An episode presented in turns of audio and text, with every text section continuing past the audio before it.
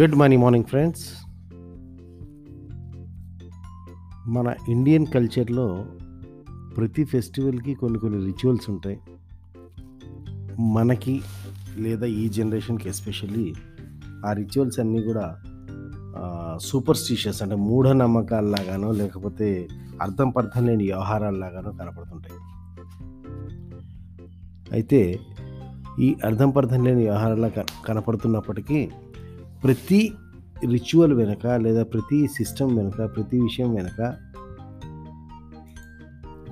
ప్రతి విషయం వెనుక ఏంటంటే ఒక అర్థం పరమార్థం ఉంటాయి.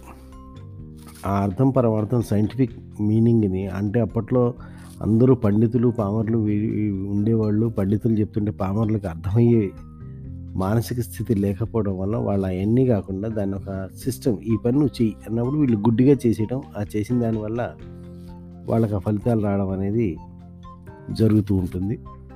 అయితే ఇక్కడ చూడండి ఇక్కడ భోగి రోజున మనం పాత చెత్త అంతా అలుస్తుంటాం తెల్లారి ఈ సంక్రాంతి రోజున మనం గాలిపటాలు ఎగరేస్తుంటాం ఆ తర్వాత స్వీట్స్ వండుకుని తింటూ ఉంటాం. అంతా బాగుంది. అయితే ఇక్కడ పాత చెత్త తగలబెట్టడం అంటే భోగి మంటల్లో పాత చెత్త వేయడం అనగాని ఇంట్లో ఉన్న చెత్త చెదారం వేయడం అనేది ఫిజికల్గా ఒక కారణం అయితే ఫిజికల్గా ఒక సింబాలిక్ రిప్రజెంటేషన్ అయితే మెంటల్గా మన పాత భావాల్ని లేదా పాత లిమిటింగ్ బిలీఫ్స్ని లేదా మన యొక్క పా మన గతంలో మనని ముందుకు వెళ్ళకుండా ఆపినటువంటి ఏవైతే అలవాట్లు కానీ ఏవైతే ఆలోచన విధానాలు కానీ లేదా ఏవైతే మన నమ్మకాలు కానీ ఉన్నాయో. వాటన్నిటిని కూడా కాల్చివేయాలి. ఆ చెక్కలు చెక్కలో పొట్టు గడ్డి కాల్చడం కాదు. వాటితో పాటు వీటిని కాల్చాలి. వీటిని కూడా మనం కాలుస్తున్నామన్న సింబాలిక్ రిప్రజెంటేషన్ కోసం మనం భోగి మంటలు వేస్తాం. అటువంటి పాత లిమిటేషన్స్ అన్నీ పాత నమ్మకాలన్నీ కాలిపోయిన తర్వాత మన ఆకాంక్షలు మన ఆశలు మన లక్ష్యాలు ఉన్నతంగా ఉండాలి. మన ఆశలు లక్ష్యాలు ఉన్నతంగా ఉండాలి. ఎంత ఉన్నతంగా ఉండాలి అన్నదానికి రిప్రజెంట్ చేస్తూ గాలిపటాలు ఎగరేస్తాం ఈ గాలిపటాలు ఎగరేసినప్పుడు ఇదిగో నీ దానికంటే నాది. అంటే పది మనం పై పైకి పై పైకి పై పైకి మనం పై పైకి చూస్తూ ఉంటాం కానీ మన have a big vision or have a high vision ఉన్నతంగా ఉండాలి. నీ లక్ష్యం ఉన్నతంగా ఉండాలి. ఎంత ఉన్నతంగా ఉండాలంటే తలెత్తి చూడాలన్నమాట.